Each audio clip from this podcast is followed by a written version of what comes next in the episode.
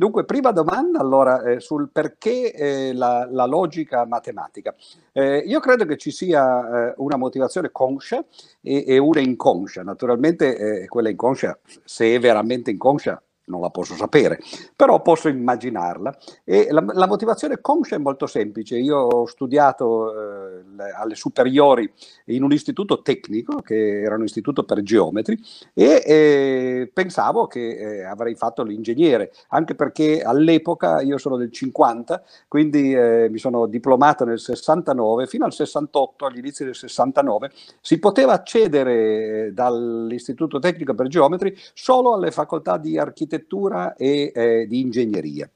E naturalmente gli altri istituti avevano restrizioni analoghe, solo i liceali potevano accedere a eh, qualunque facoltà.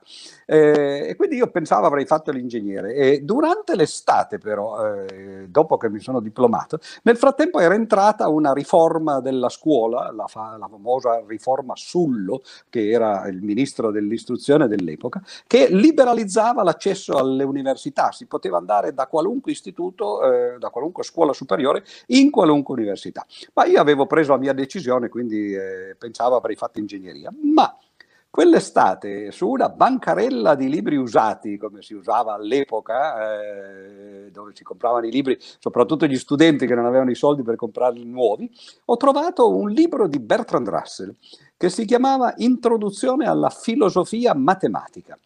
E mi ha incuriosito la cosa perché matematica sapevo che cos'era, avevamo studiato un po' di matematica all'istituto e invece filosofia l'avevo sentita nominare dai eh, miei amici che facevano il liceo, ma non, non avevo idea di che cosa fosse.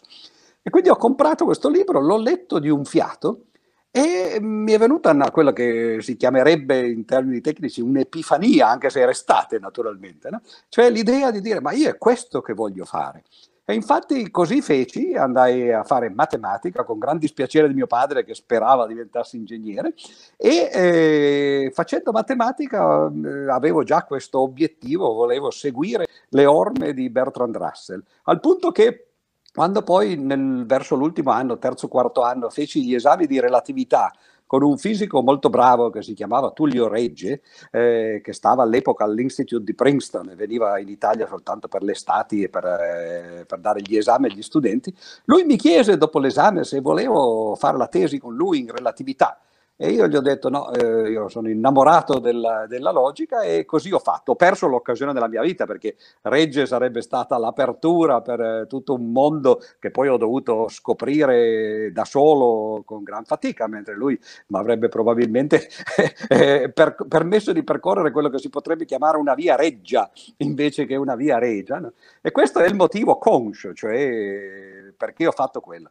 Il motivo inconscio è che eh, prima di fare le scuole superiori avevo fatto ovviamente le elementari e le medie. E l'ultima classe delle elementari, la quinta, e le tre medie, le avevo fatte in seminario perché avevo deciso di diventare papa all'epoca, avevo visto Pio XII in televisione, mi era piaciuto molto come possibilità, eh, la televisione di allora non offriva molti modelli, diciamo così, c'era Mike Bongiorno e eh, Pio XII, ovviamente meglio fare il papa che non il presentatore televisivo. E, e quindi avevo fatto quattro anni di, di, studi da, diciamo così, in seminario, capendo presto che insomma non era la mia vita e soprattutto che era difficile diventare papa in generale e soprattutto lo era molto di più da quando io facevo la seconda media, che era il momento in cui si aprì il Concilio Vaticano II, in cui si capì fin da subito che in realtà un italiano papa, insomma, non ce ne sarebbero più stati molti. E eh, cosa c'entra questo con la matematica e con la logica? Beh, perché la logica è stata la disciplina della matematica che durante la scolastica, cioè nel momento in cui la teologia e la religione erano dominanti nella società, era quello che si studiava e che in realtà eh, serviva come campo di ricerca. I logici scolastici sono stati uno dei grandi momenti di, della storia eh, in cui la logica si è fatta. Quindi questi sono i due motivi eh, per cui eh, ho, ho, studiato logica e matematica. Però poi naturalmente adesso vorrei sapere invece al contrario, perché tu ti sei messo a studiare i cervelli delle galline e, e, e cose di questo genere. Sì, mi sono dimenticato anche di dire che all'inizio eh, era, era ero incerto se, se dare la parola a, a Pier Giorgio iniziare io stesso, quindi ho fatto un lancio di moneta che se veniva croce ovviamente eh, parlava Pier Giorgio. parlavo prima io, è venuta, è venuta testa. Tutti e due avremmo scelto testa, però, avendo le nostre idee. Nessuno avrebbe scelto croce. Sospetto, sì.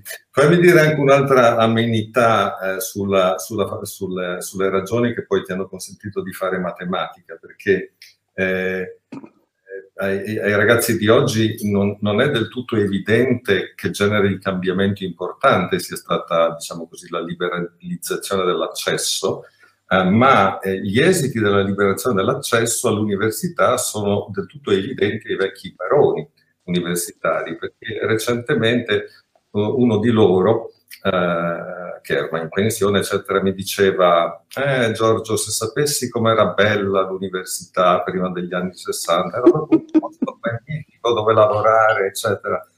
E io gli dico, va bene, ma e poi che cosa è successo? E lui mi guarda stupito e mi fa, come cosa è successo? Sono arrivati gli studenti. Esattamente, certo. E soprattutto sono arrivati i geometri dove non dovevano andare, forse. tu invece esatto. che percorso hai fatto? Da dove arrivi? Tu, tu sei un liceale? Beh, allora, in, in, un certo senso eh, il mio percorso è, è, è, legato all'etologia, a Lorenz. Il mio uh, libro, diciamo così, Galeotto, è stato non, non tanto il famoso Anello di Re Salomone, che pure avevo letto, ma invece il libro del Lorenz, come si usa dire, epistemologo, filosofo della scienza, cioè l'altra faccia dello specchio.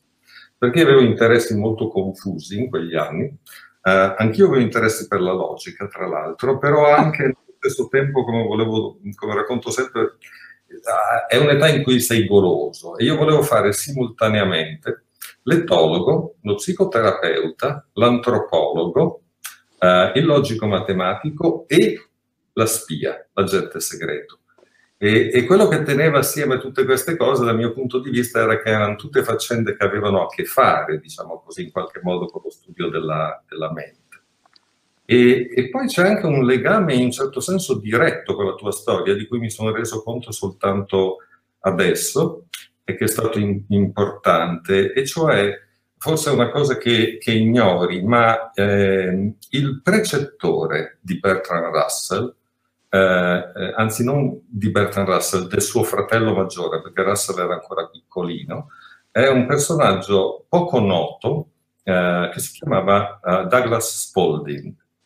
E Douglas Spalding è stato il vero scopritore del fenomeno dell'imprinting, che viene sempre attribuito erroneamente a Lorenz o al suo maestro Heinroth. E, e, e la storia di, di, di, di, Spalding è molto interessante, molto bella. Io da, da anni medito di, ricavarci un libro, un romanzo, perché eh, lui veniva da una famiglia piuttosto povera, era stato ammesso però grazie alla sua intelligenza, insomma, alle sue capacità, senza pagare tasse, diciamo, fees, come si diceva ad Aberdeen, eh, con Alexander Bain, che era un famoso filosofo dell'epoca, e, e, in quell'occasione lui si era interessato al problema dell'origine della conoscenza. E, e, e, però si chiedeva perché studiare il problema dell'origine della conoscenza con questi metodi, diciamo così, da, da filosofi, cioè stando in poltrona e ragionando. Eh, non potremmo invece usare i metodi delle scienze naturali, cioè fare esperimenti? Ha avuto una vita un po' travagliata perché si è ammalato di tubercolosi, è dovuto tornare eh, prima a Londra, poi è andato in Francia in cerca di, di climi mi- migliori e lì ha conosciuto John Stuart Mill, il quale gli ha trovato un lavoro in Gran Bretagna, e cioè di fare appunto da precettore per i figli dei coniugi Amberley, eh, eh, che erano appunto, lui era il conte Russell e, e, e, la, e, l'altra era Kate Amberley, che era una suffragetta, dall'altro era una coppia molto, molto originale, molto interessante. Eh, e quindi nella sua autobiografia eh, Russell menziona eh, Spalding, anche perché, tra l'altro, lui lo riconosce, Spalding ebbe una, una liaison, una storia d'amore con, con sua madre, eh, eh, riconosciuta e ammessa dal, da entrambi, nel senso che siccome lui era ammalato, eh, Lady, Lady Amberley riteneva che il fatto che lui avesse la tubercolosi non doveva comunque impedirgli di come dire, godere delle gioie dell'amore. Certo, certo. E, e, quindi con l'autorizzazione del marito eh, si preoccupò lei stessa insomma, di, di, di, rendergli la vita un po', un po meno infelice. Eh, e Spalding fece questi esperimenti, faceva questi esperimenti assieme alla di Amber. Lei fu in un certo senso la primissima assistente di, di psicologia animale, di etologia, in cui aveva creato una specie di ehm, incubatrice antelitteram, che era un lenzuolo umido che era tenuto sotto un pentolone su cui saliva vapore, facevano schiudere le uova e in questo modo si, uh, lui era interessato soprattutto agli istinti e si accorse che c'era questo fenomeno un po' bizzarro che lui chiamò istinto imperfetto, per cui i piccoli appena usciti dal guscio eh, eh, fissavano il primo oggetto cospicuo che diventava la mamma, l'oggetto di imprinting, insomma. Ecco, e, e, io in un certo senso ho avuto la, la medesima epifania sulla scorta di Lorenz e di, e di, ehm, e di, eh, e di Spalding, cioè l'idea che il modo giusto per eh, affrontare i miei interessi, come dire, epistemologico-filosofici, e cioè qual è l'origine della conoscenza, cosa c'è nella testa in partenza, nel cervello, fosse appunto quello di utilizzare l'etologia, quella che oggi viene chiamata uh, behavioral biology, insomma. E quindi questo è quello che mi ha portato a, alle, alle, galline. Posso dirti due, cose? due cose? Sì. Eh, cioè, eh, la, cioè, prima è che, che anzitutto, anzitutto sento, sento un, un eh, eh riverbero, riverbero della mia della voce. Mia voce. Mm-hmm. Quindi non so, forse bisogna staccare il, il, tele, il, ecco, il microfono, esatto. Eh, la prima cosa è sull'imprinting, interessante perché proprio l'altro giorno, per caso, leggendo delle parti di Cartesio eh, che eh, avevano a che fare con il, eh, come tu sai, che Cartesio eh, aveva l'idea che gli animali fossero delle macchine e nel discorso sul metodo effettivamente eh, dice esattamente quello, dice anche il corpo umano non è nient'altro che una macchina, l'unica cosa che distingue noi dalle macchine è il pensiero, la mente, e gli animali mente non ce l'hanno, no? quindi sono semplicemente eh, degli automi. E eh, naturalmente eh, no, non era il peggiore di tutti perché credo che il suo discepolo Malbranche in realtà la pensasse ancora peggio e diceva che eh, non soltanto gli animali non pensano, ma non sentono, non hanno assolutamente eh, niente di tutto ciò eh, che noi chiameremmo appunto no, eh, i sensi così. E però sembra che poi Cartesio nella, verso la fine della sua vita si sia un po' ricreduto, non completamente ma in parte, perché passeggiando in Olanda solitario ogni giorno, ad un certo punto un cane eh, si è messo a seguirlo e, e, lui l'ha adottato praticamente, lo chiamava Monsieur Gras, cioè il signor Gratta, no?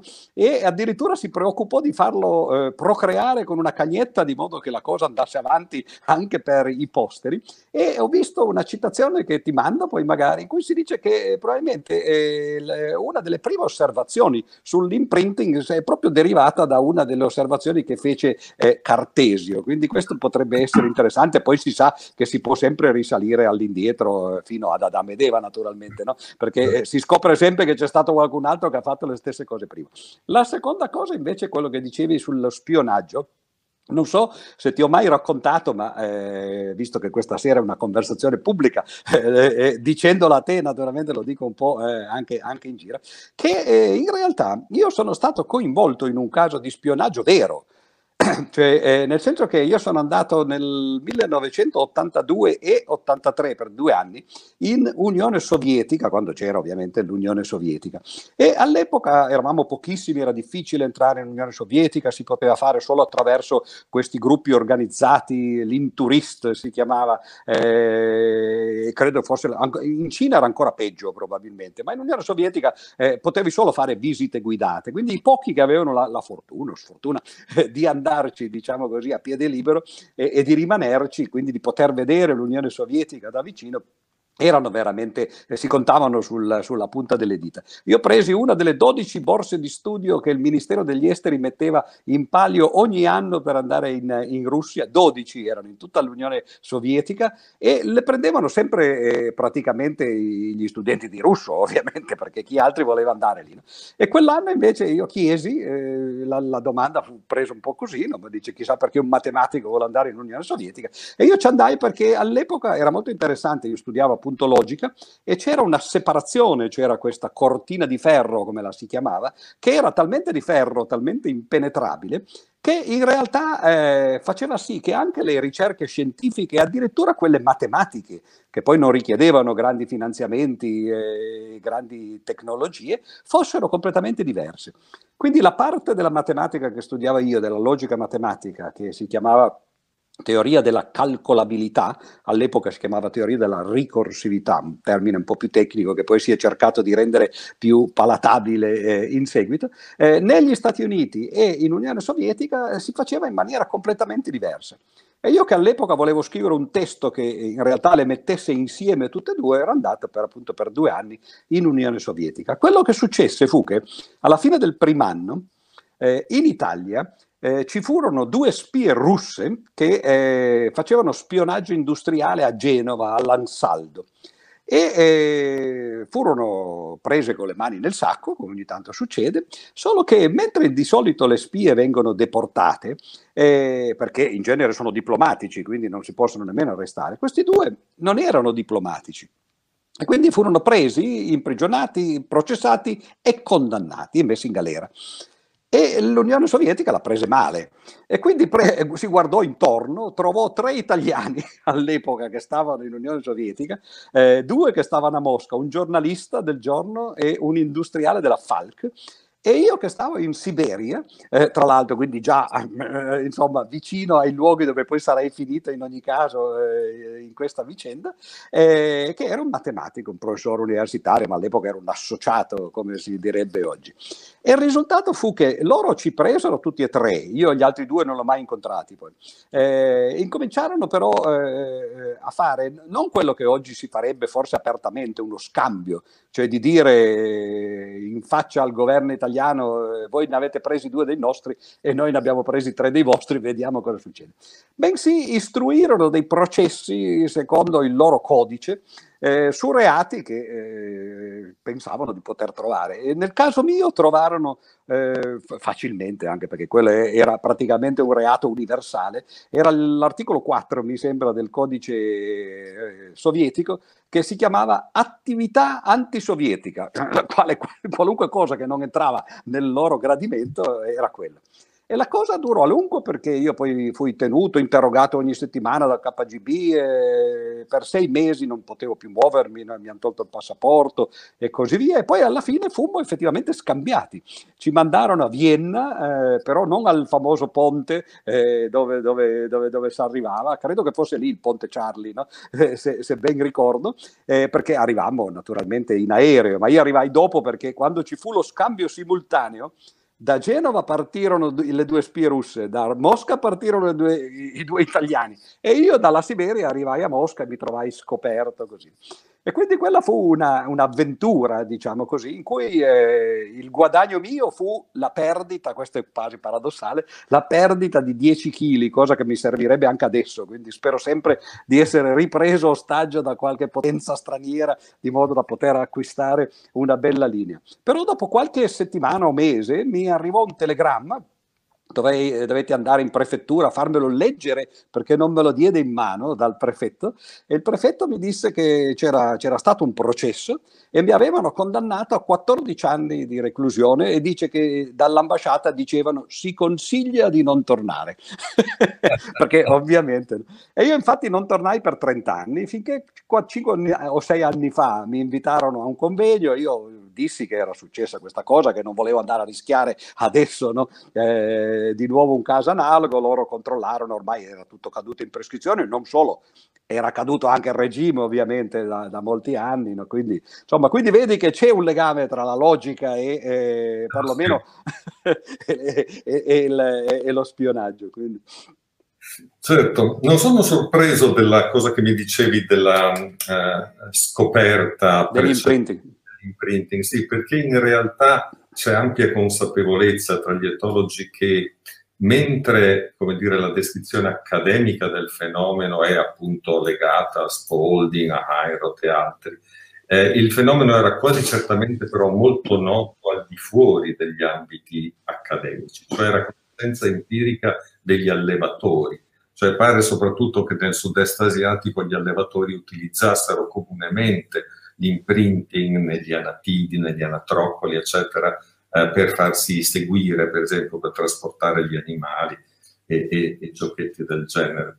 Invece eh, volevo ritornare alla questione della logica, e questa è una cosa che, che, per Giorgio sa in parte ed è una ricerca che in realtà non è stata ancora condotta sfortunatamente, ma che mi interessa e mi incuriosisce molto e ha a che fare con un problema generale che ha a che fare un po' con la, con la origine e la genesi delle idee. No? E cioè, eh, voi sapete che ci sono due punti di vista, eh, a, a, semplificando, insomma, diversi nella, tra gli scienziati, anche per quello che riguarda, come dire, il, il, il, i resoconti introspettivi che loro forniscono delle, delle scoperte. E cioè ci sono studiosi come per esempio Einstein che ha sempre sostenuto che a lui le idee non vengono in una forma linguistica o simbolica in generale, no? ma piuttosto nella forma di immagini, lui usava queste espressioni, immagini visive ma anche muscolari e che poi eventualmente vengono, come dire, tradotte in un qualche tipo di eh, formalismo. E, e, c'è invece di contro, per esempio, la posizione di chi, eh beh, no, Chomsky è il campione di questo punto di vista, eh, secondo il quale certe abilità in modo specifico, in particolare la matematica e la musica per la verità anche, secondo lui sarebbero legate strettamente con il possesso del linguaggio e anche tra l'altro con quella cosa che menzionavi prima, che forse non è la stessa per i linguisti e per i logici, ma queste cose che chiamano ricorsività. Eh, nella forma più, più, recente Chomsky la chiama funzione merge, ma insomma è, è, è la stessa cosa. E eh, è interessante perché questo è un argomento che negli ultimi anni, diciamo così, ha attratto molto l'attenzione appunto empirica, eh, per essere studiato con i metodi delle scienze naturali di, eh, dei colleghi miei e, e, anche eh, mia e del mio gruppo di ricerca. Eh, e in particolare c'è una, un esperimento che è stato condotto alcuni anni fa da uno neuroscienziato molto famoso che si chiama Stan DeHaan, che mi aveva molto incuriosito, molto colpito, perché lui ha studiato mettendoli nel, nello scanner di una macchina per eh, eh, MRI matematici di professione, confrontandoli con persone che fanno altri mestieri, altrettanto sapienti si suppone, cioè studiosi di discipline umanistiche per esempio, eccetera, con il compito di giudicare la sensatezza o eventualmente la verità o meno di enunciati che potevano essere di cultura generale, chiamiamoli così, oppure enunciati tipo matematico. Inutile dire che gli enunciati matematici, anche formulati verbalmente, senza le, eh, eh, simboli tecnici, risultano praticamente prossimi all'arabo per i per i non professionisti, no? mentre invece vengono colti con relativa facilità dai professionisti della matematica. Ma la cosa interessante che è emersa è però questa, che le aree del cervello che sembrano implicate nel riconoscimento della sensatezza matematica sono fondamentalmente le aree del circuito del lobo parietale e in parte della corteccia prefrontale. Cioè, per dirla in parole povere, non sono le aree linguistiche. Certo, le aree linguistiche si attivano un po' perché tu devi capire nel, nella lingua, in quel caso era il francese, le, le frasi, no? Però non entrano, lo si può vedere facendo delle sottrazioni, non entrano nella valutazione squisitamente matematica. Quindi, eh, stando almeno a questo risultato, e ce ne sono degli altri simili, parrebbe che la matematica, il pensiero matematico, diciamo così, e il linguaggio sono neurologicamente due cose separate e distinte, eh, che cozza un po' contro l'intuizione di alcuni, eh, oppure cozza, per esempio, teoreticamente con le intuizioni di di, di, di Chomsky. E allora qualche tempo fa avevo contattato mh, mm, eh, Pier Giorgio perché avevamo questa curiosità con una collega, Emanuela Piazza, che è stata allieva di Stan Dehaene, e cioè ci siamo chiesti, eh, loro hanno studiato varie specie di matematici, se ricordo bene, ehm, aspetti di analisi, di algebra, di topologia, di geometria, e forse anche di teoria dei numeri, ma non logici. Allora, la, la, la, la curiosità, diciamo così, per noi era quella di dire non è che magari la logica è speciale da questo punto di vista, perché per esempio eh, noi che ovviamente abbiamo conoscenze approssimative, i connettivi logici e o se allora eccetera hanno questo legame forte con, con i termini linguistici. In realtà abbiamo due curiosità, la seconda forse è totalmente insensata, cioè vedere se i logici hanno, come dire, un cervello uguale a quello degli altri matematici, e poi vedere anche se il tipo di storia di training specifico dei logici conta qualche cosa, perché almeno in, in Europa, non so se è così, se è vero anche altrove, ma in Europa, eh, Giorgio lo sa, i logici vengono tipicamente da due formazioni distinte, poi magari si ricongiungono, diciamo così, ma alcuni sono matematici di formazione, è, è il caso tuo Pier Giorgio, altri invece sono filosofi eh, e, e, arrivano a quella che in, filosofia viene più tipicamente chiamata logica simbolica, ma credo che poi alla fine dell'addestramento non ci sia grande differenza. E comunque non, non, vi so dire quale sia la risposta, perché il Covid ci ha impedito, diciamo così, di procedere alla, alla raccolta dei dati e Pier Giorgio è stato coinvolto perché gli avevo chiesto di darci tutti i nomi dei logici che conosce e anche un po' di entratura, cioè di pregarli di essere disponibili a entrare nel, nello scanner. E, ehm, eh, però questa è, è, la ragione, diciamo così, la seconda ragione per cui mi interessava la sua storia personale di logica. Dunque, anzitutto eh, una, una, cosa, c'è di nuovo riverbero. Ecco. Ok. No, continua ad esserci riverbero. Forse c'è un microfono che non... Ok, proviamo così, ecco, benissimo. Allora, dicevo, eh, c'è il collegamento di Chomsky con eh, la ricorsività, è un collegamento molto preciso, perché lui eh, negli anni 50, fino anni 50, inizi anni 60, eh, aveva fatto la sua classificazione delle grammatiche, context free, context sensitive e così via, e poi eh, scoprì che in realtà c'erano dei legami con eh, quello che oggi chiameremo la teoria dei linguaggi formali, e fu lui stesso a dimostrare dimostrare dei teoremi che facevano vedere che se uno prendeva le macchine di Turing che eh, sono quelle che oggi noi chiameremmo i computer programmabili, e faceva delle appropriate restrizioni sul tipo di memoria, per esempio il tipo di accesso a queste macchine, eh, oppure il fatto di non poter usare memoria, quello che si chiamano gli automi finiti, che hanno soltanto un comportamento limitato, c'erano delle macchine, delle limitazioni che corrispondevano esattamente alle limitazioni che lui aveva fatto per classificare i linguaggi, la, la famosa classificazione in quattro tipi tipi di linguaggi. Ed è questo il motivo per cui, tra l'altro, lui ha sempre tenuto un po' eh, i contatti con i logici. Io lo, lo, l'ho conosciuto per un certo periodo, quando insegnavo negli Stati Uniti, lo, lo andavo anche a trovare è una persona tra l'altro molto interessante perché essendo eh, così noto e così impegnato su tanti campi eh, anche extrascientifici, eh, sembrava sempre un po' di andare dal dentista quando dice vado da Chomsky, devo prendere l'appuntamento con la segretaria dalle 10.45 alle 11.15. No? e lui mi ricordo che una volta o due mi disse prendi l'ultimo appuntamento così, poi dopo non ce ne sono altri no? e si poteva stare a parlare un po' così, ma mai a cena per esempio, mai cose ludiche perché lui è sempre una cosa così. Ed è interessante anche che a volte uno andava perché dice ah, c'è un sacco di domande che gli vorrei fare e, e, e, la cosa finiva sul nascere perché lui era stanco ovviamente dell'intera giornata e quindi no, si sedeva finalmente e dice bene, parlami dell'Italia. Dico sì, però in realtà ero venuto per un altro motivo, no? per fare una conversazione con te invece di farti un briefing no? Sul, sulla cosa.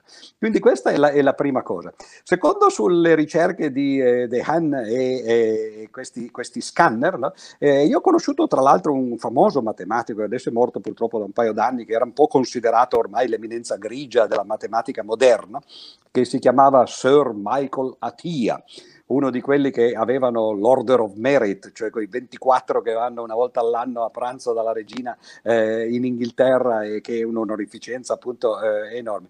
E lui si era sottoposto a questo tipo di, eh, di ricerche anche in, in, Inghilterra e me lo raccontava appunto che l'avevano messo nello scanner e l'avevano fatto pensare e così via.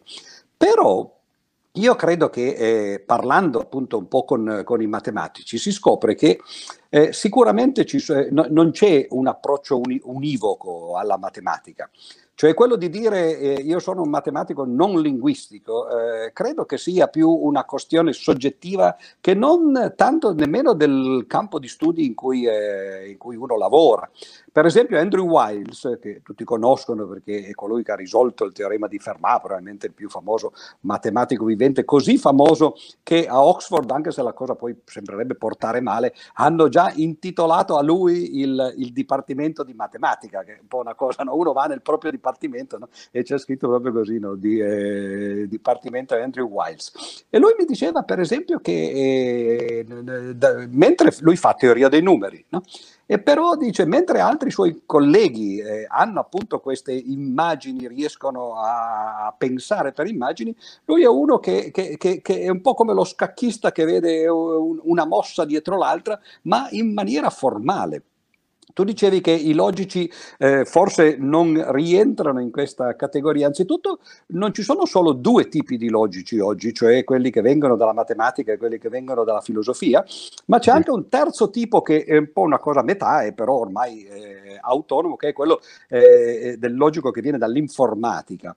E questa è la cosa divertente e interessante della logica, il fatto che avendo applicazioni e anche eh, collegamenti storici con la filosofia da una parte fin dall'antichità, da Aristotele e gli stoici in giù, eh, con la matematica in tempi più recenti a partire direi forse da Bull, eh, quindi da metà Ottocento, e con l'informatica come eh, in realtà eh, offspring, perché l'informatica è nata dalla, dalla logica matematica attraverso le ricerche primo di Bertrand Russell e di, eh, di Frege eh, a, a, cavallo tra i due secoli, l'Ottocento e il Novecento, e poi soprattutto i lavori di Gödel e la riformulazione dei lavori di Gödel che fece Alan Turing, che portò poi alla definizione del, del, del, del computer, del calcolatore elettronico.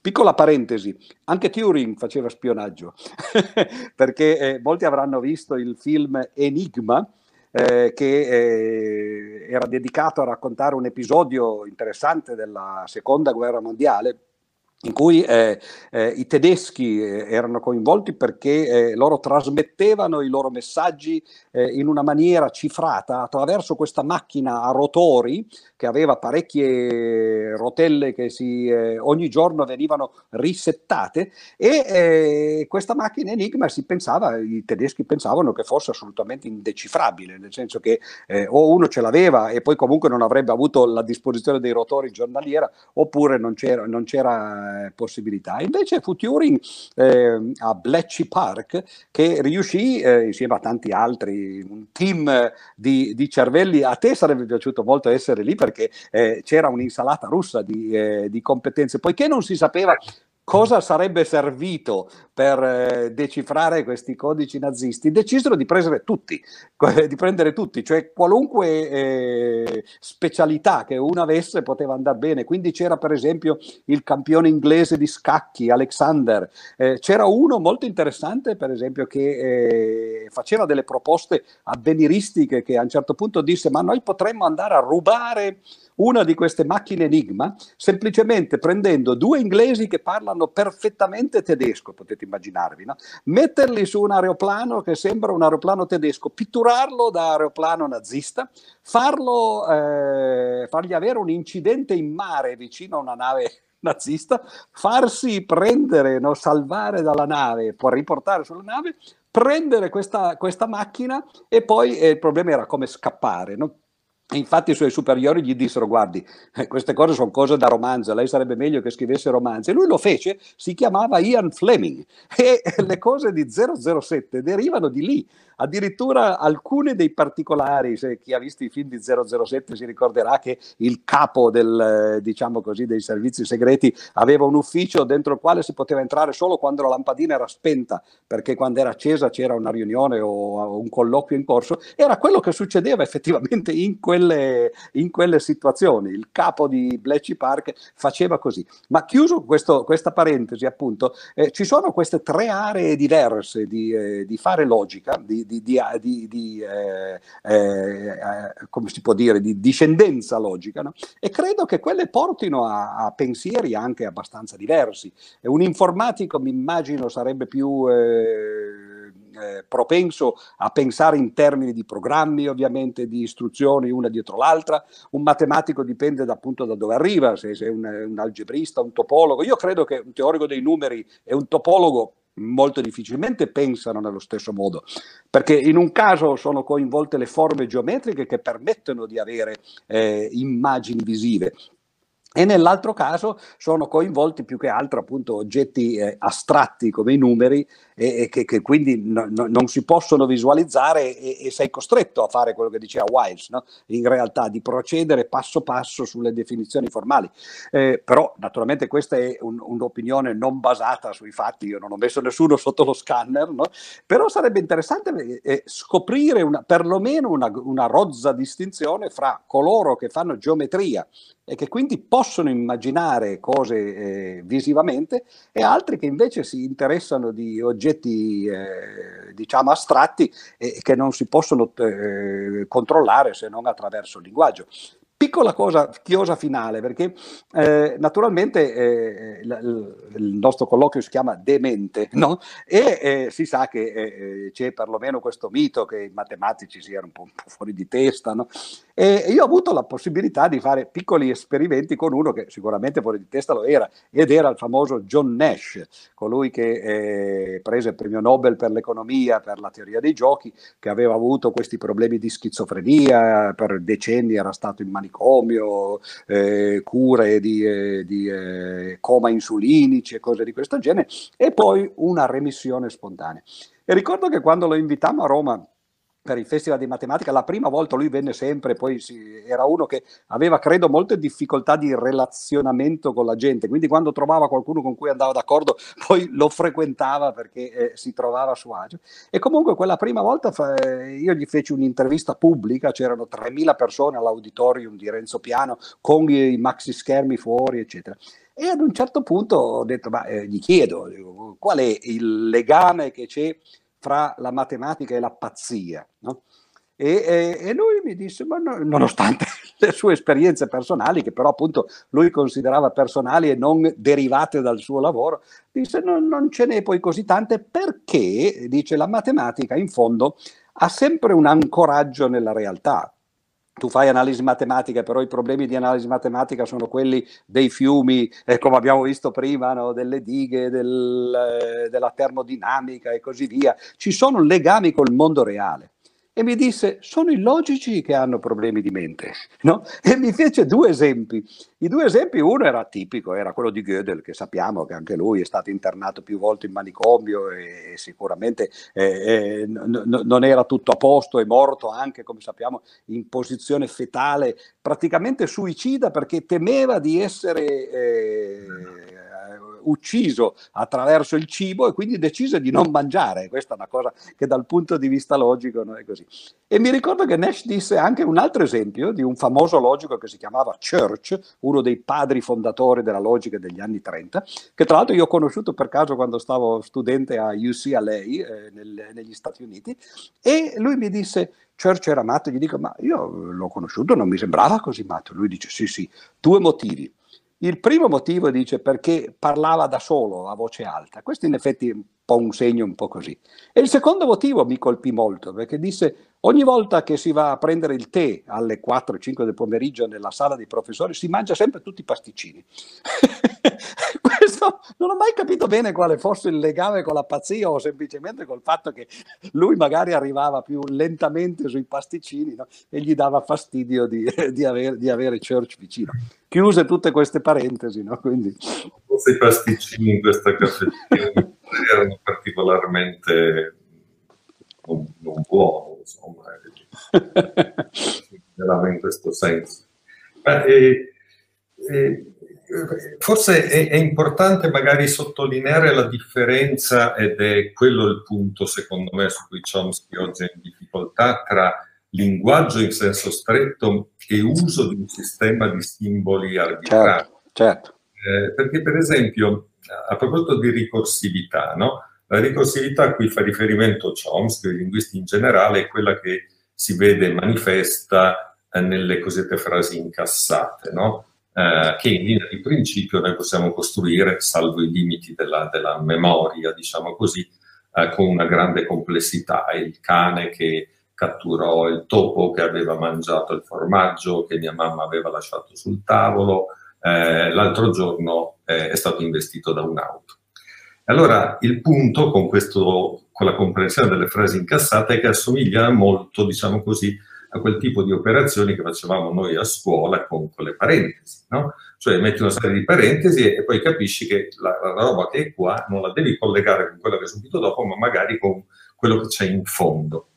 Uh, una cosa interessante però che è emersa in anni recenti dallo studio dei cosiddetti pazienti agrammatici profondi in neuropsicologia è che eh, ci sono pazienti di questo tipo che sono totalmente incapaci di affrontare appunto le frasi incassate e quindi i compiti di tipo linguistico crollano, come se non avessero i meccanismi della ricorsività, però opportunamente interrogati, diciamo così, con, con mezzi non linguistici, i compiti di algebra con le parentesi li fanno senza alcuna difficoltà. Quindi ah. vedi che in realtà i due domini sembrano chiaramente separati da questo punto di vista. Poi l'altra cosa importante che abbiamo imparato in questi anni è che probabilmente il, quello che sta alla base, diciamo così, il fondamento biologico della, dello sviluppo successivo, beh, non direi della matematica in genere, ma almeno dei numeri, dell'aritmetica, è un meccanismo che sembra essere a disposizione un po' di tutti gli organismi, non solo i vertebrati, sono dati adesso che mostrano che anche le api, gli invertebrati posseggono questo meccanismo che viene chiamato sistema approssimato del numero, o senso del numero, come a volte viene chiamato, eh, che è approssimato eh, non nel senso, eh, diciamo così, che è così così eh, casuale, no, è approssimato in un senso preciso, e cioè è un meccanismo che è legato ad una funzione psicofisica famosa, che è la, la, la, legge di Weber, tale per cui il grado di precisione con cui tu puoi fare le operazioni di confronto, ma anche le operazioni aritmetiche, dipende dalla magnitudo, dalla quantità. Quindi sei molto preciso con i numeri piccoli, poi mano a mano che vai avanti con numeri, numerosità chiamiamole, perché in questo caso non sono simboli, eh, diventi via via meno impreciso, cioè aumenta la varianza tecnicamente. E eh, questo ha un corrispettivo preciso in quello che succede dentro il cervello, perché dentro il cervello ci sono neuroni, adesso lo sappiamo, perlomeno negli animali, perché nell'uomo non possiamo, come dire, impunemente andarli a vedere uno per uno, ma nella scimmia, ma anche nei corvi, e noi lo stiamo facendo in questi, questi mesi nei pulcini, sono dei neuroni che quando un animale vede, supponiamo sullo schermo di un calcolatore, una numerosità, diciamo 5 pallini, e questi 5 pallini cambiano di forma, di dimensioni, di posizione, di densità, cioè mantengono come caratteristica solo la cinquità, hm? questo neurone ha un picco nella frequenza di scarica, risponde in massimo grado alla cinquità. Però non vuol dire che risponde in maniera discreta, questo è il punto interessante, risponde in maniera analogica, e cioè il picco, la frequenza degli spikes ha un massimo per 5, un po' meno per 4, un po' meno per 3, un po' meno per 2 e per 1 torna a livello di scarica spontanea e nell'altra direzione un po' meno per 6, un po' meno per 7 e così via. Eh, sono come dei filtri. Questi filtri sono piuttosto stretti per i numeri piccoli e mano a mano che tu vai avanti con i numeri grandi, eh, il filtro diventa più grande, cioè la varianza, tecnicamente la variabilità sta si allarga. E questo corrisponde molto bene con quello che succede nei test, diciamo così, comportamentali. E ci sono adesso del, del, delle prove che questo, che sembra una cosa che ha poco a che fare in realtà con la matematica formale, in realtà potrebbe avere qualche cosa a che fare e, e, e la ragione di questo legame è stato ipotizzato eh, io lo racconto in riferimento a una storiella, una, una, mia collega che lavora a MIT e che si occupa appunto di neuroscienze, ha un marito fisico. Tu sai che soprattutto nei paesi anglosassoni l'inbreeding è piuttosto di l'incrocio tra, tra gli accademici è, è, diffuso, meno devo dire nella, nella vecchia Europa, il che è saggio. Eh, e, e, e, lei è, è, è, sposata con un fisico e è sempre stata molto colpita dal fatto, eh, raccontava, che quando vengono lasciati a loro stessi i fisici eh, nelle caffetterie dell'università, eccetera, si divertono tantissimo con i cosiddetti problemi di Fermi. Che ah, sono certo. problemi, diciamo così, in cui non c'è una risposta giusta, ma problemi in cui tu devi fare delle approssimazioni. Certo, lo fai in maniera culturale, simbolica, eccetera, no? ma sono problemi del tipo, quello famoso, quanti accordatori di pianoforte ci sono a Chicago? Mm, la pesca. Però puoi metterti lì e dire, ma quanti strumenti di pianoforte ci sono, quante volte all'anno un pianoforte deve essere accordato, e puoi fare una stima. Pare che fisici illustri come Enrico Fermi, per esempio, o, o, o o Richard Feynman si divertissero tantissimo con i problemi di Fermi, che infatti si chiamano appunto problemi di Fermi.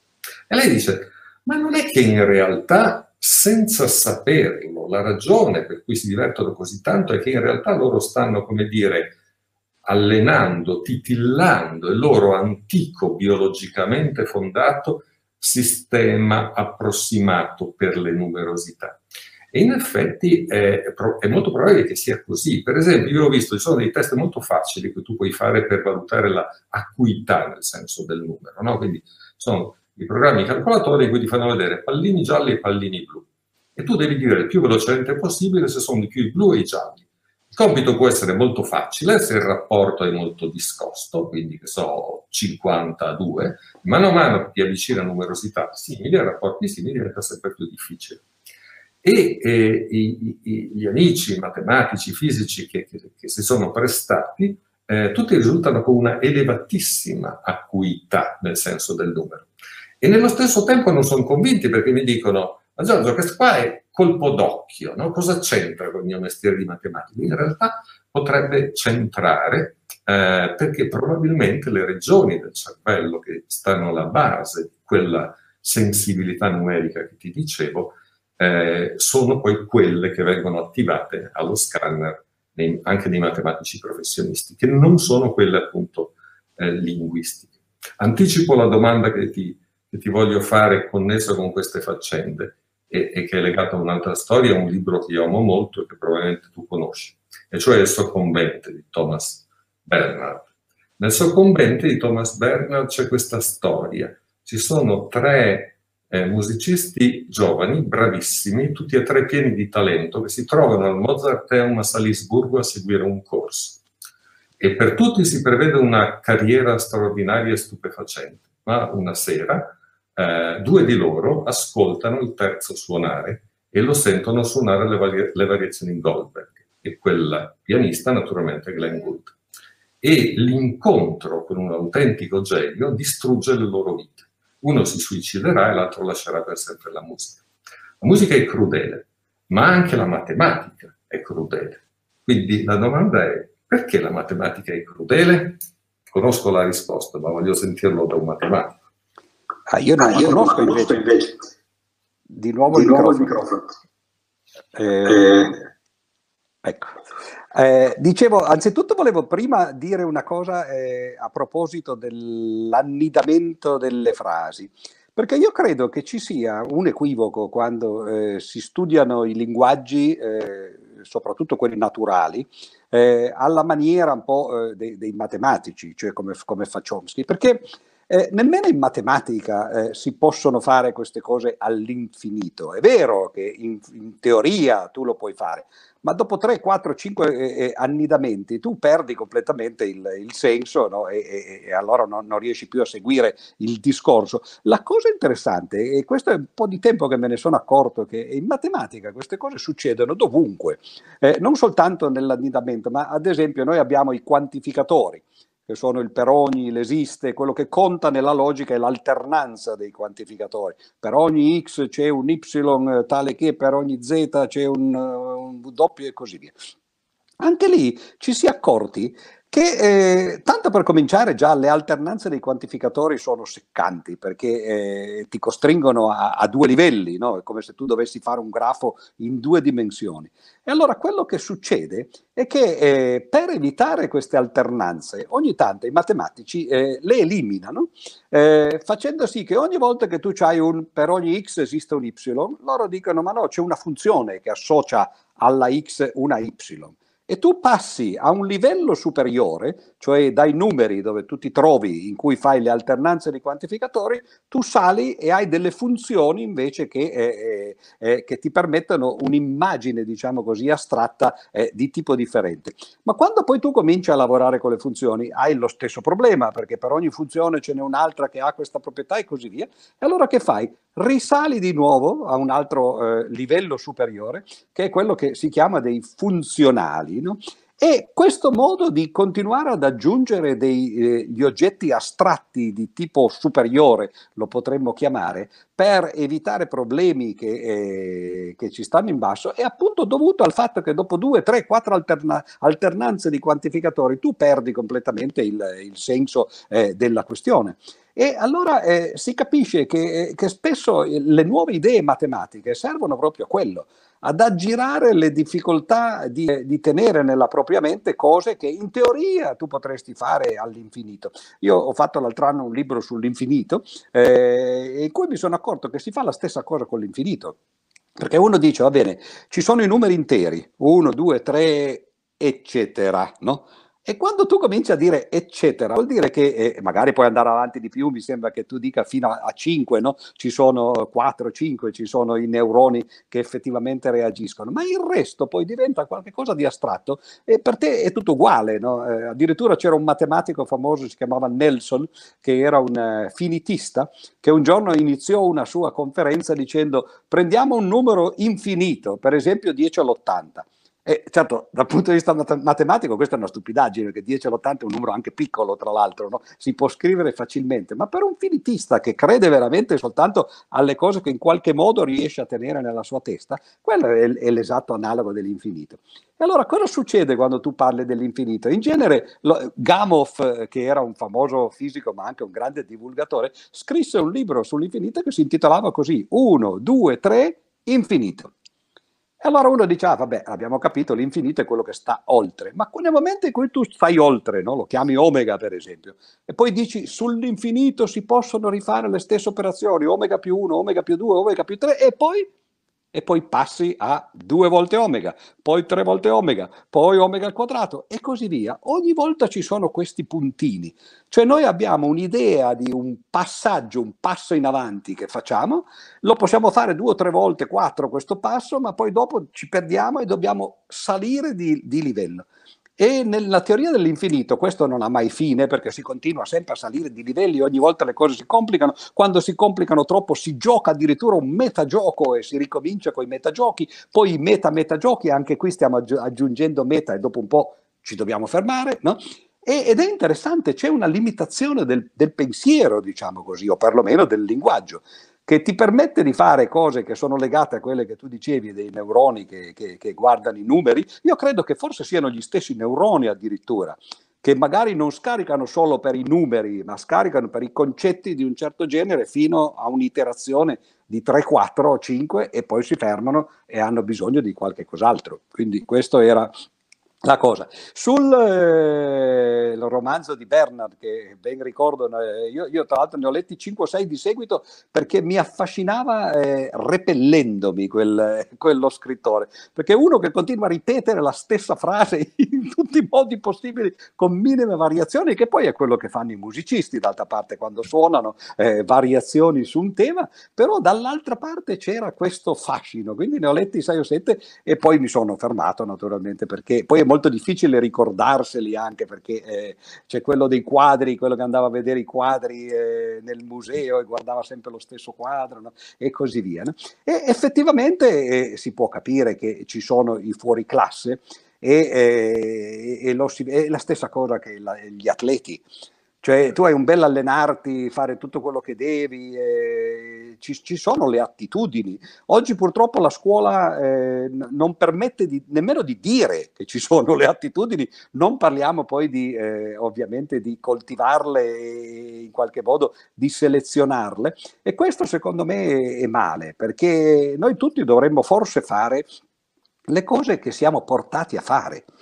E purtroppo credo che uno dei grandi problemi del mondo è una delle leggi della stupidità di cui non ricordo il nome a cui viene associata, ma che è proprio quella che la gente non fa il lavoro che sa fare e per le quali ha attitudine, ma il lavoro che gli piace fare, le cose che in qualche io voglio guadagnare oppure voglio avere successo, eccetera. Non è detto che tu abbia la capacità e l'attitudine per farlo e se non ce l'hai vivrai male. No? È meglio seguire il la propria attitudine. Follow your bliss, come si dice, segui la via, no? la forza, come nel, nel, film di Star Wars. No? E credo che nella matematica sia la stessa cosa esattamente come nella musica. Io, no, che non sono Glenn Gould, naturalmente ho suonato per tanti anni il pianoforte, eh, senza però mai ammettere con me stesso che in realtà eh, lì proprio di talento non ce n'avevo ed era inutile. E un giorno ho avuto un, uh, un caso come quello che ci ricordavi tu del, del romanzo di, di, Bernard, e cioè eh, era venuto un mio collega eh, a trovarmi in, eh, in, Italia, facevamo ricorsività tutte e due, un tedesco, figlio di musicisti, tutti e due i suoi genitori suonavano nell'orchestra e così via, lui stesso suonava il pianoforte, suonava il violino, eccetera. E una mattina io stavo facendo esercizi al pianoforte e continuavo a fare un pezzo che c'era qualcosa che non veniva e ad un certo punto sento dall'altra stanza lui che urla, dice Giorgio, re diesis.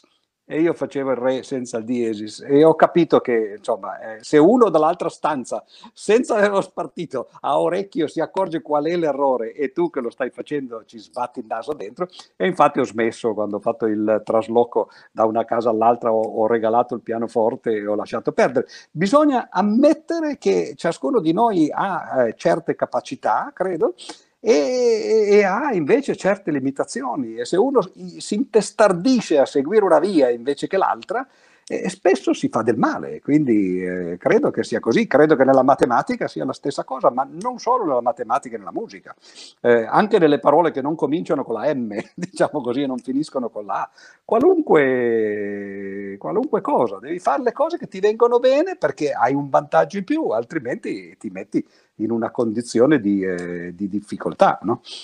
Certo, c'è anche, c'è anche, il fatto che qui, quello che tu menzionavi più in generale, è una specie di equivoco nella comprensione di quel genere di principi eh, in cui tutti ci riconosciamo a partire insomma, dall'illuminismo. Un conto è sostenere l'eguaglianza umana, ma certo.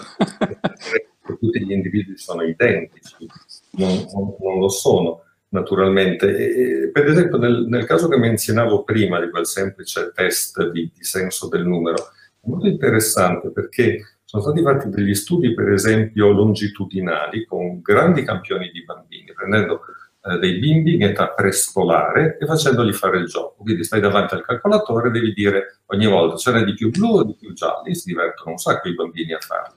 Cos'è che si osserva quando si fa questo su un grande campione? Beh, si osserva in buona sostanza che ci sono pochi bambini che sono molto molto bravi, pochi bambini che sono pessimi e la gran parte sta lì in mezzo, no? la classica distribuzione normale a campana, eccetera. Bene, e se si aspetta però un po', eh, qualche anno, e che i bambini vanno, vanno a scuola, Eh, e a questo punto, dopo che hanno imparato un po' di aritmetica, diciamo seconda, terza classe, quindi sanno le tabelline, hanno imparato i numeri, eh, i simboli, eccetera, a questo punto si prova a fare dei test formali del tipo di quelli che fanno gli psicologi, concernenti in maniera specifica la comprensione e le abilità aritmetiche, in quanto distinte, per esempio, dall'intelligenza generale, dalle capacità di lessico, dalle capacità logiche. E quello che si ottiene è che c'è una correlazione fortissima e specifica tra le abilità aritmetiche e le abilità nel senso del numero. Ma non è che questi bimbi sono più smart in generale, perché non c'è correlazione con l'intelligenza generale, non c'è correlazione con le capacità di vocabolario, non c'è correlazione con le capacità logiche, ma c'è una relazione specifica che sembra cogliere, diciamo così, eh, il, il, la relazione con le quantità in generale, con le magnitudo, diciamo così. Questo è interessante anche da un altro punto di vista, no? perché una cosa che non è molto nota, secondo me, la discalculia evolutiva, il problema che hanno alcuni bambini, pochi, con i numeri, no? e che viene risulta evidente durante i primi anni a scuola, non è semplicemente un problema con i numeri, è in generale un problema con le quantità. I, problemi, I, bambini discalculici non hanno solo problemi con i numeri, hanno problemi per esempio a stimare la durata di un intervallo temporale o a, ehm, eh, o a stimare la lunghezza di un percorso eh, spaziale che hanno fatto. È un problema generale con, con le quantità per, la, per l'appunto. Fammi chiedere un'altra cosa più polemica eh, a proposito del, dei, dei, matematici e, e, anche dei fisici, no? e, e, con questo ritorniamo alla questione della testa o croce.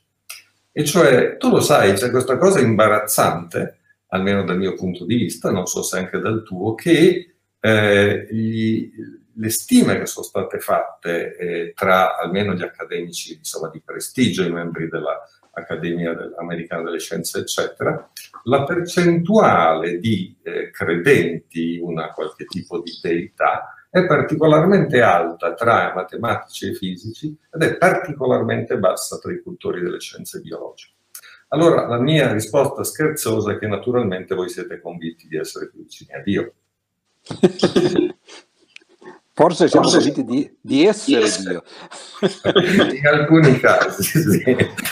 Ma io credo che ci sia una motivazione molto semplice. Anzitutto, eh, però, le, le, i dati che dici tu, quelli della Royal Society, credo, della National Academy of Sciences, si riferiscono a, a numeri molto piccoli perché eh, in realtà in tutti e due i casi, eh, quando fecero queste indagini su eh, chi era credente tra i membri di queste due accademie, 93% eh, dissero di essere atei o agnostici, quindi lo si fa sui 7%. È una ragionevolezza generale, ma esatto di questa ragionevolezza sì. generale, l'irragionevolezza è un po' più grande tra i matematici. Esatto, esatto. No, ma poi invece l'avvenire eh, riportò qualche anno dopo una indagine che non so bene come fosse stata fatta, ma era un'indagine mondiale, in cui disse cifre che erano compatibili con quelle che ho appena detto, perché eh, diceva che i matematici eh, erano credenti per il 15% circa e i biologi al 4%, che poi più o meno come media può venire un 7% no, di, eh, di, credenti. Tra l'altro, sempre tra parentesi, sia nella Royal Society che nella National Academy of Science,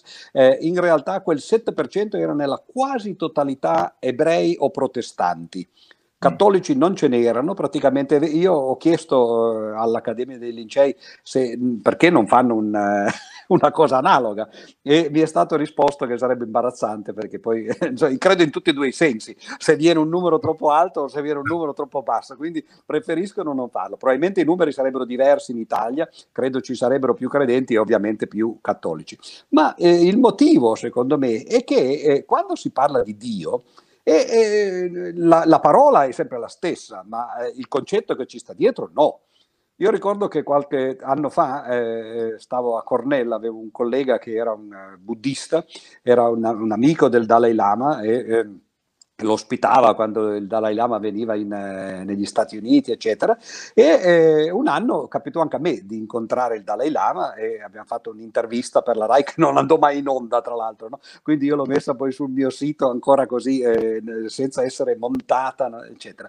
E quando tornai a Cornell da quest'uomo, eh, gli dissi, sai, ho incontrato il Dalai Lama, abbiamo parlato di questo e questo. Lui mi lasciò parlare per un po', poi mi disse, ma tu sei conscio del fatto che eh, il solo fatto che voi abbiate usato le stesse parole non significa affatto che abbiate inteso le stesse cose, quindi è un dialogo fra sordi, no? tu parli ma eh, credi che quell'altro intenda con le parole che usi tu quello che tu intendi e invece non è così. Questo per dire che quando si dice Dio, e, e, lo si dice a un matematico o a un fisico, ma secondo me più a un matematico. Il matematico pensa, io credo, eh, il dio di, di, Platone, il dio che geometrizza, il dio che fa, eh, o, o, di Newton, il dio che fa l'universo con la riga e col compasso, eh, che in realtà esprime come pensieri della sua mente le leggi del, della fisica e della matematica, come diceva tra l'altro eh, Stephen Hawking alla fine del suo famoso libro Dal Big Bang ai buchi neri, dice io voglio capire i pensieri pensieri della mente di Dio. E molti pensano che, eh, che quella fosse una professione di fede. E Hawking era un ateo e voleva dire io voglio capire le leggi della fisica, però le chiamava pensieri della mente di Dio perché lui aveva capito come si scrivono i libri. E l'ha detto anche nella, nell'introduzione. Dice ogni volta che in un libro si cita il nome di Dio il numero dei lettori raddoppia. E ogni volta che si cita una, una, una formula matematica il numero dei lettori dimezza. Il che vuol dire che ogni volta che citi una formula devi dire anche Dio nello stesso momento così che tieni il numero pari. E allora quel Dio lì è un Dio che in fondo persino noi, no? io e te che non siamo credenti, però eh, potremmo benissimo dire ma sì, ci credo, qual è il Dio che eh, si incarna nella ragione, eh, dire che il mondo è pervaso da una ragione con la R maiuscola, che poi appunto si estrinseca nelle leggi della, della, della scienza, no? e che l'uomo è incarnato e che in qualche modo è fatto a immagine e somiglianza di Dio, perché ha una ragione, anche l'uomo, con la R minuscola questa volta, che in qualche modo riflette o rispecchia quella del cosmo. No? Ma questo è religione però. Eh, tu puoi anche dire io sono religioso, ma eh, sì, è il logos, ma non è il logos di cui parlava Giovanni quando poi disse è Gesù Cristo, no? eh, che, che, che, eh, in cui il logos sia incarnato.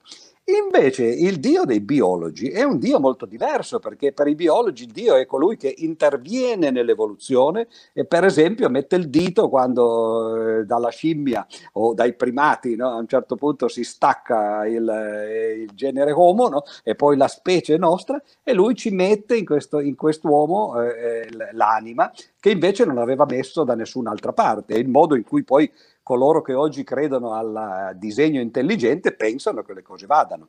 La scienza eh, ormai non è più eh, negata dalla Chiesa. Nemmeno Ratzinger diceva di non credere all'evoluzione. Cioè loro credono perfettamente all'evoluzione, poi però la supplementano con qualche cosa che serve a loro, no? eh, arriva ad un certo punto là. E allora quello è ovvio che è molto più difficile per un biologo, per, per un biologo crederci. Quindi è vero che i biologi credono di meno e che i matematici credono di più, ma i matematici credono a qualcosa che non ha nulla a che vedere con il Dio di cui si parla nella religione, e quello dei biologi molto di più, perché il Dio della Bibbia è proprio il Dio che crea e che in qualche modo poi interviene nella, nella creazione. Ma a questo punto però, provocazione per provocazione, visto che il nostro titolo si chiama Demente, volevo chiedere a te, che hai scritto un libro sul eh, Nati per credere, no? con, eh, purtroppo con Girotto, eh, dico purtroppo per, per, perché appunto non c'è più, no? e con Pievani. Co- come, eh, come, commenteresti la eh, notizia di oggi che il Papa ha deciso di intervenire personalmente eh, nel, nella pandemia? facendo, eh, dichiarando che nel mese di maggio ci sarà un mese di preghiere a Dio per chiedergli di smetterla con questa pandemia. Siamo tornati alla danza della pioggia, no?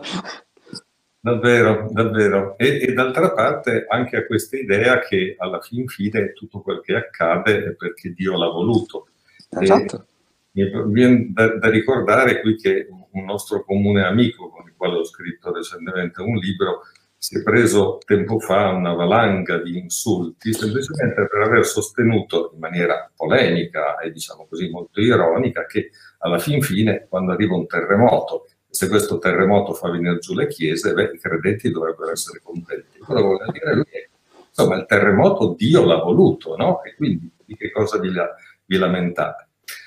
No, eh, naturalmente eh, penso che i, i, dal punto di vista biologico c'è questa comprensione che è piuttosto fondamentale, secondo me, e che è legata a questa ideona che ha avuto Darwin, e cioè l'idea che la complessità in una struttura, quelle cose che ti fanno dire lì c'è un disegno, possono essere spiegate da un meccanismo, da un meccanismo, cioè da una cosa puramente meccanica. E questo è, come dire, il, il, il punto che può scardinare o, o, che è così difficile da, da, accettare per chi non ha capito questo giochino. Perché l'intuizione di, di Darwin è stata fantastica, no? cioè l'idea pericolosa di Darwin, come l'ha chiamata, come l'ha chiamata Dennett, e cioè il fatto che tu puoi creare la complessità e il disegno in assenza di un artefice. Eh, questo è fantastico. Quindi tu non parteciperai alle funzioni contro, contro, il Covid. No, no eh, per quel che mi è possibile cercherò di le, le persone a, a, a, pensare, a ragionare con la, con la propria testa su queste faccende.